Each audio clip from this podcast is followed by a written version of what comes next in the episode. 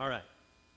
Revelation 2, beginning in verse 1. Let's all stand together and we will read together. Revelation 2, verses 1. We're going to read through verse 7.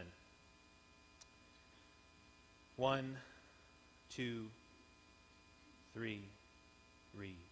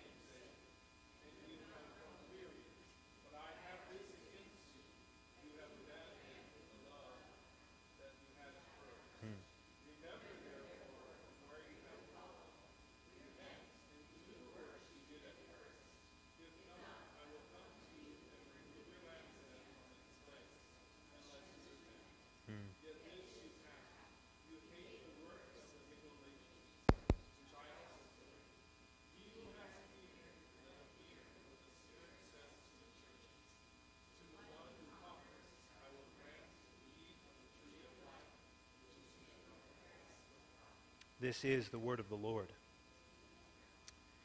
God, we ask this morning as we sit under your word that we would be shaped by it. God, we know the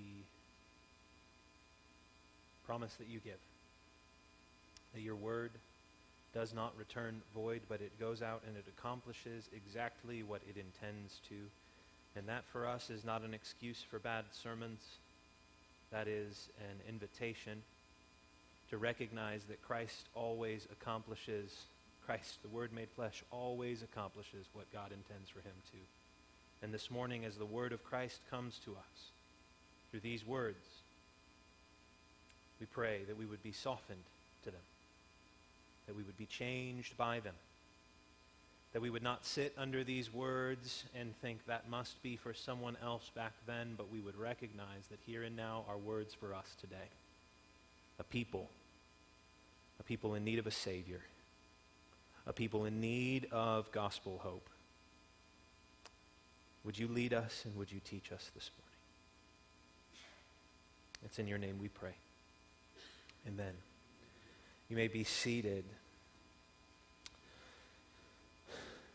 about 2,000 years ago, a man named Jesus, maybe you've heard of him, uh, came to the earth and he did a, a portion of his ministry here on the earth.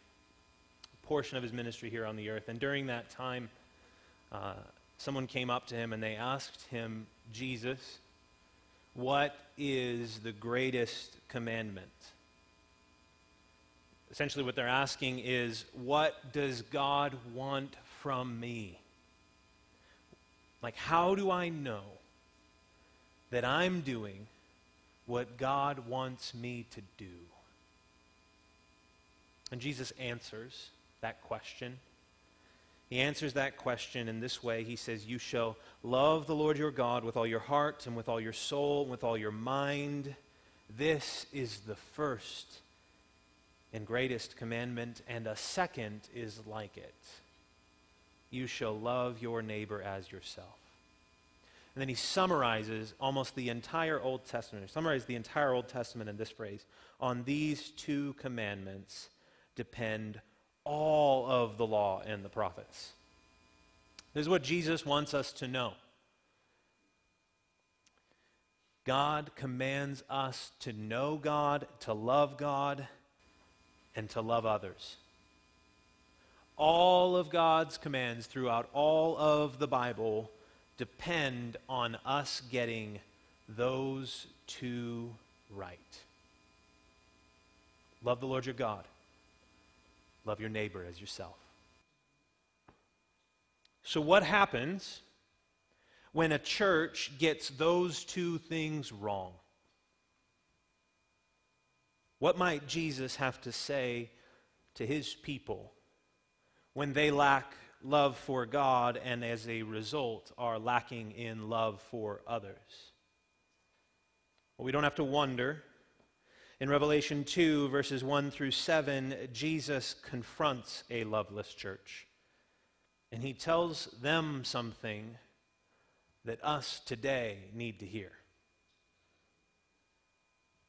And it's that loveless Christianity isn't Christianity. Loveless Christianity isn't Christianity. Verse 1 of our passage today, it opens up with an introduction to the angel of the church in Ephesus. So, this letter itself, this small portion of seven verses, is written to a very specific church that we have a lot of information about in the Bible, but it's written by a very specific person. Notice the writer, the words of him who holds the seven stars in his right hand, who walks among the seven golden lampstands. And we might be asking in this section who is this author? Who is this writer? Who is this one who holds the seven stars and walks among the seven golden lampstands? Well, this, as we would come to find out if we were to read the entire book, is Jesus. The book of Revelation, it's a book written to the church to tell them something. Hold on. Jesus is coming soon. Amidst all the things that are going on in the world, Jesus has some things he wants to say to a church. He wants to tell his church so that they will not be able to look at his return with fear, but to look at his return with excitement and joy. Amidst all the suffering in the world, amidst all the hardship, the wickedness, persecution, wars, Jesus is coming soon. Hold on. And in that message are some very specific words for the church. He wants them to hear those words and respond accordingly. But in order to do that, the author has to establish his authority. I want you to imagine that if after church today you went to lunch and after lunch you were laughing with your friend on the way to the car and you misstepped and you hurt your ankle. And as you're on the ground, a woman nearby comes up to you and she says, I think it might be broken. And you don't take it very seriously because you typically don't take advice from strangers very seriously. You say, No, it's probably okay. I'll stand up and I'll, I'll kind of I'll, I'll, figure it out. I'll walk on it. Just go and put some ice on it. and We'll be fine. Over the next couple days, your ankle continues to hurt and get worse. And so you think, I should probably go to the doctor. And you go to the doctor, and in walks the woman who gave you that advice on Sunday.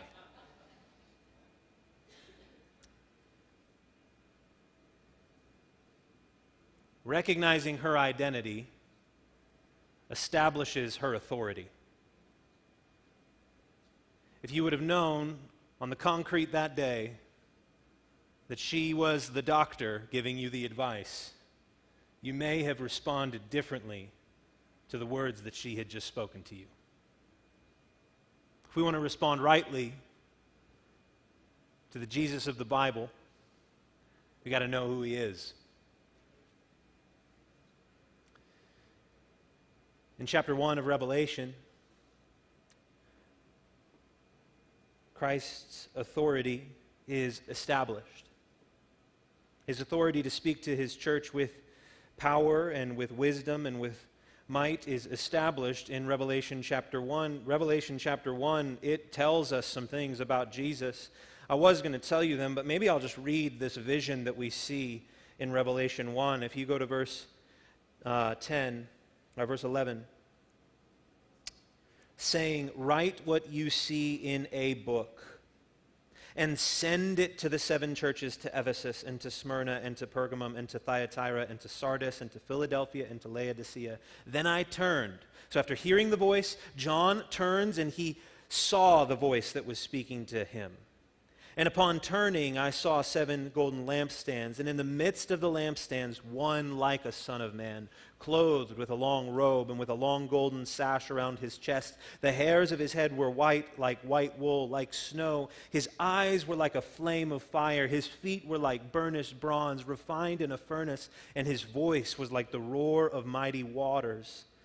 In his right hand he held seven stars. From his mouth came a sharp edged sword, and his face was like the sun shining in full strength. And when I saw him, I fell at his feet as though dead. But he laid his right hand on me, saying, Fear not. I am the first and the last, and the living one. I died, and behold, I am alive forevermore, and I have the keys of death and Hades. Write, therefore the things that you have seen. That's a fascinating introduction to someone, isn't it? It's a whole lot more than a white cloak affirming a doctor. That is the glory of the God of creation. He is the Lord of all creation. He is God. He is the one who has conquered death. He is the one who holds the church together. And it is this person who writes this letter to this church, and it is this person who has something to say to us today. And then in Revelation 2 1, it looks back on that vision and affirms his identity, telling us something about his identity. The words of him who holds the seven stars in his right hand, who walks among the seven golden lampstands. If we were to spend more time in Revelation 1, we'd learn that the seven stars are messengers to the church. And we would learn that the seven golden lampstands are the church itself. Christ is the one who holds the church. And we are told in chapter 1 that this idea of Christ holding the church, or we're told in verse 1, Jesus is telling us that he's the one at the center of this church. That he is the one of the center of the church for all time. He's in charge, and with that authority established, we're prepared to hear his words with the right perspective if this is the Christ who is the Lord of all creation, who is the Lord of all church uh, of all the churches, if this is the only one who can speak with authority, well then when we know that about him, we can hear his words rightly. And here come the words I know your works. Your toil, your patient endurance how you cannot bear with those who are evil, but have tested those who call themselves apostles and are not, and found them to be false. I know you are enduring patiently and bearing up for my name's sake, and you have not grown weary. The beginning of this, it's encouragement to this church, to the church in Ephesus. It's, it's a just an invitation to see some good things about this church. This church is faithful to correct teaching. They are faithful to good biblical teaching, and by their works and by their words, they have remained faithful to Christ. They are working hard to remain clear about the teachings of the church. If we were to go back to Acts 20, Paul writes to this same church, and what he says to this church as he's departing from them, he tells them to pay careful attention to themselves, to pay careful attention to their teaching, and to watch out for the church, to care for it by means of protecting the truth. And it would seem from this section of Scripture that they have held on to that, that they have held on to the truth They've done that. Verse 6 reaffirms this in this little encouragement sandwich we have. Verse 6 is, They hate the works of the Nicolaitans, which I also hate. Now, I want us to picture something. You've been called into your boss's office, and at the front end, they're like, You know, you're on time pretty regularly. I'm really pleased with that. You show up, and most of the time, you do a pretty good job. But if you don't change the way you're treating people around you, you're going to be fired. But I want you to know you did great work on that report last week. You know what you're walking away from that office with? I'm going to be fired if I don't change. But the encouragement sandwich sits there to, to point some things out that are helpful here. By their words, they've remained faithful. They hate the works of the Nicolaitans. Now, we don't know a ton about who these people are from Scripture. Early church pastors will tell us that they use the Bible to affirm just continued pursuit of unrestrained indulgence. They were just doing whatever they wanted, whenever they wanted. But what we know is that this church, the church in Ephesus, is not veering from the truth in any of these ways. They know their Bibles, they know good teaching. They're not going to be swayed to abandon the truth but for all of their commitment to gospel teaching or gospel doctrine. They don't have a gospel culture. Verse 4 But I have this against you, that you have abandoned the love you had at first. Jesus is coming to this church and he is saying to them, You've got truth down. You are a pillar of gospel truth, a pillar of gospel doctrine, but you do not have love, and I have this against you. Let's imagine for a moment what that might sound like, slightly removed from this. Hey, I see you do a lot of good things for your wife and for your kids, but it's clear from my time with you that you don't love them.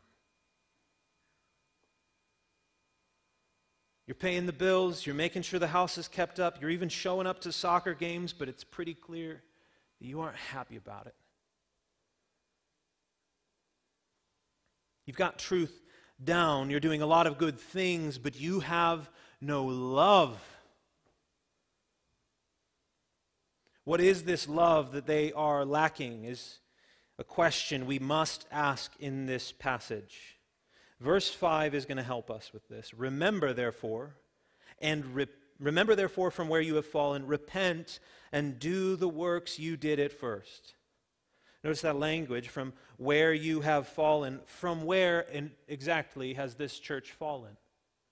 Well, we benefit from this specific church having a lot written to them in Scripture. Ephesians 1:15, the apostle Paul writes to this church and he says, "For this reason because I have heard of your faith in the Lord Jesus and your love toward all the saints.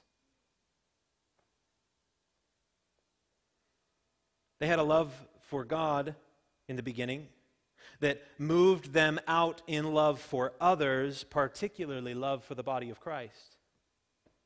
And Jesus wants this church to love one another. They've kept up in faithfulness to Christ, but they do not love one another.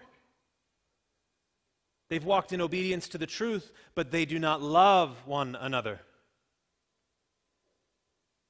At the very least, this church has broken the second greatest commandment, but they also don't reflect what Christ has said about his church.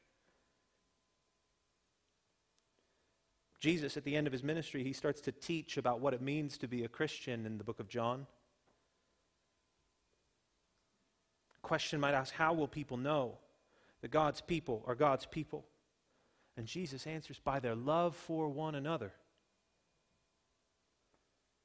It is love for one another that holds up the church as a powerful prophetic witness in the world, and they have abandoned that love in this church.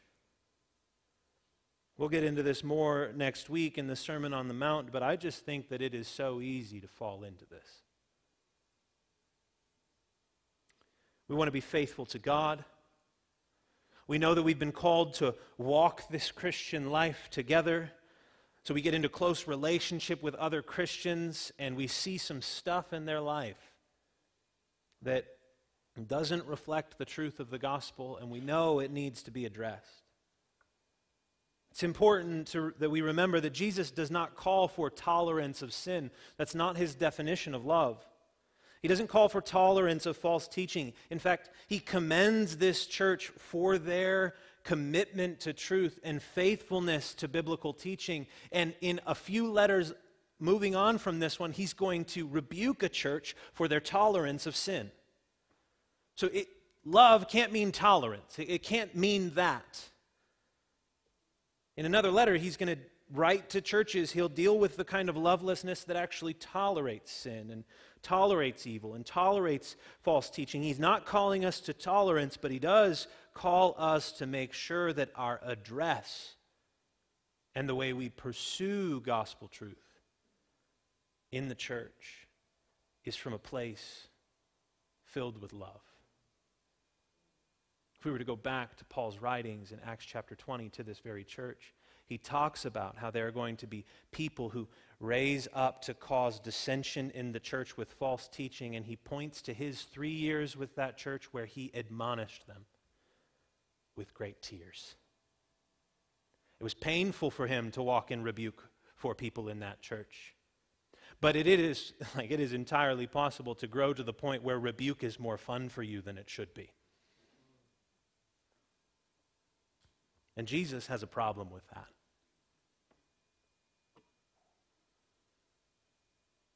How do they change then? How do they get back? R- repent and do the works you did at first. Repentance, own it, pursue love. Notice the language. Do the things you did at first. Repentance requires action, and so does love. Jesus commands this church to move the gospel from their heads to their hearts and to let the good news about Christ shape their affections and shape their actions towards others. And my brothers and sisters, this letter is one of seven written to seven churches, which, if you're familiar with the Bible, seven stands for completion, stands for fullness, which means this is not just written to the church in Ephesus, this is written to you and I today. And so let me re- reread what I just said.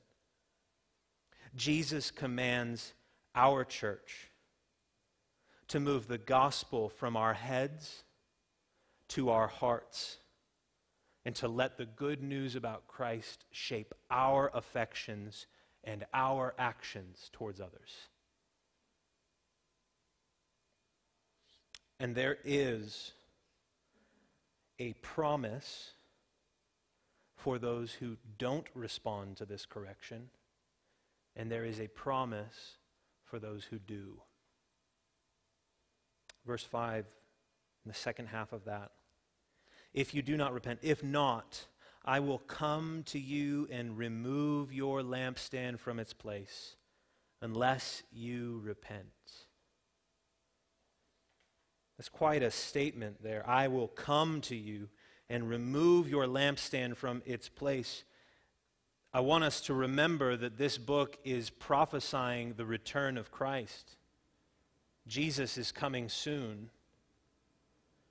And in this specific scenario of an unrepentant church, it's not good news when Jesus comes.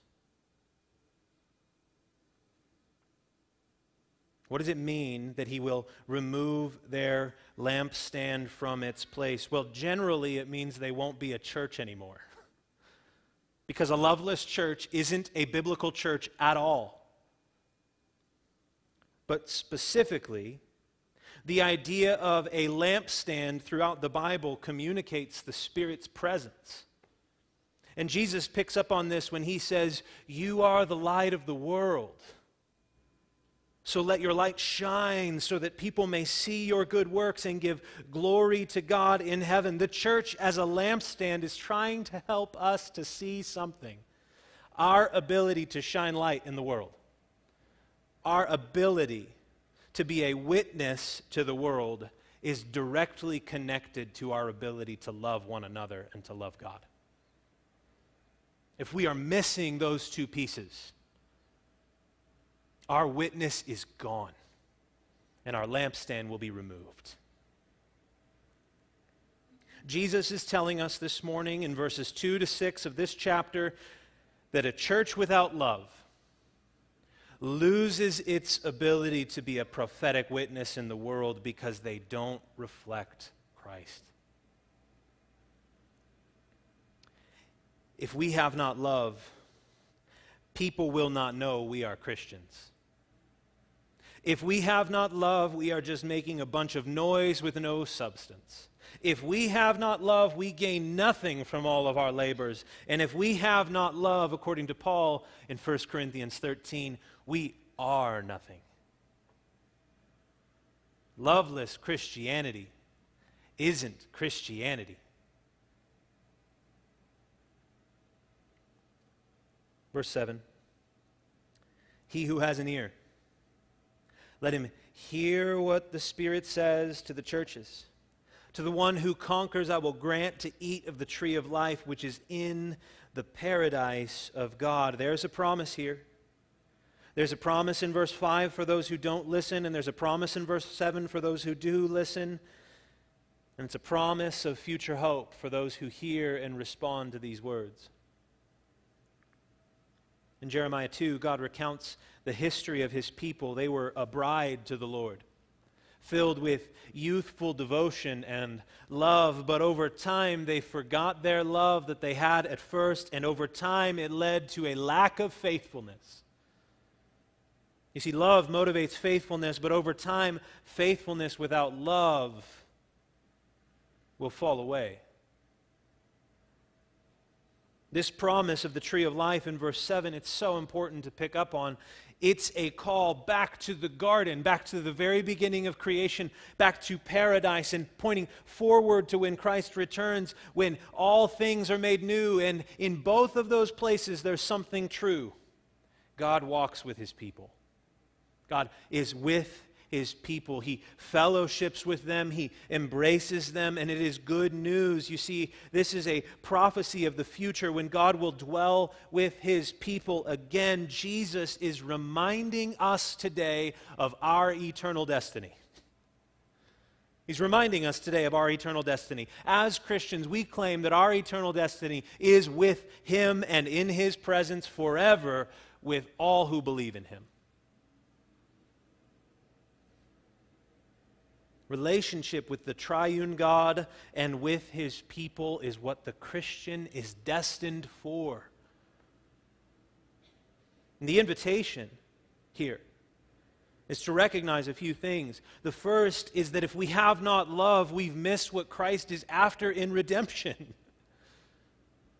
We've missed it this invitation to repent of our lovelessness, it's a kindness from Christ who desires that we would live into the communion he has purchased for us communion with God, communion with one another. It's the holy love of God that stirs him up into redemption of his people. He loved us, so he sent his Son, and we love him as a response to his love that he first showed to us. And any time we fail to walk in love for others, it reveals a misplaced understanding of God's love for us and our love for God.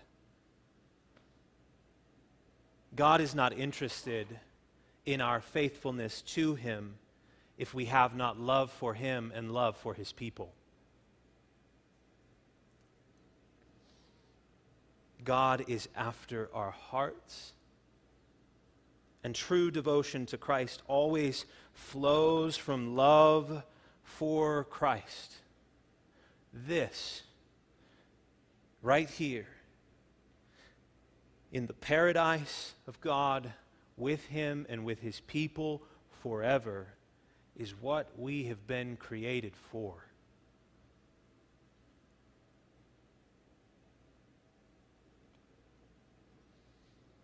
God commands us to love God and to love others. All of God's commands throughout all of Scripture depend on us getting those two things right. So, what happens to us when we get those two things wrong? What might Jesus have to say to us? when in the Facebook comments we lack love for God and love for others? What might Jesus have to say to us when we're more concerned with rebuking our brothers and sisters in Christ than with walking with them? What might God have to say to us this morning when we lack love for Him and as a result are lacking in love for others? Jesus is coming to us today, and He is saying to us today that loveless Christianity isn't Christianity. Maybe you're in here this morning. You are a Christian. There's an invitation here to continue on in love for the brothers of Christ and the sisters of Christ. There's an invitation here to continue on in love for God, allowing that love to motivate your obedience to Christ, not the other way around. And there's an invitation here to repentance if you find yourself as one who walks in lovelessness towards others and towards God. And if you're not a Christian in this room, here's what I just have an invitation for you. Man, maybe you are a victim of the lovelessness of God's supposed people. And Jesus is just as angry about that as you are. That's not the Christianity that He offers to us. He invites us into communion with Him and communion with one another forever. Would you consider? would you consider giving the church another shot? Let's pray.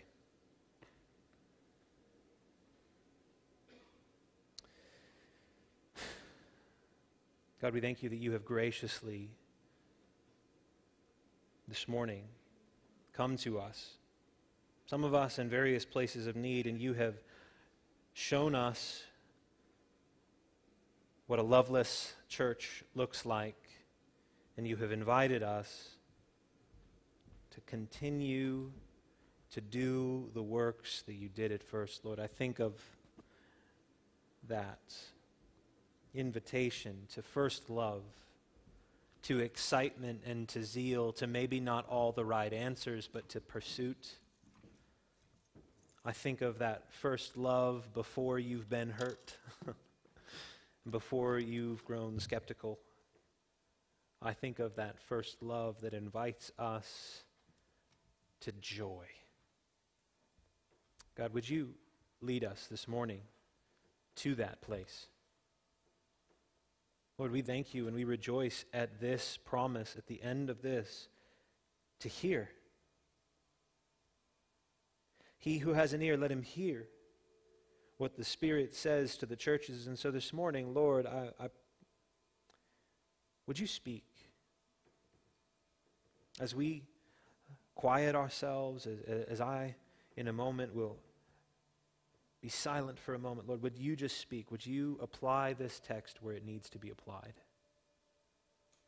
I want to invite you at this point in time to ask the Lord to show you if there is lovelessness in your life towards God or towards others.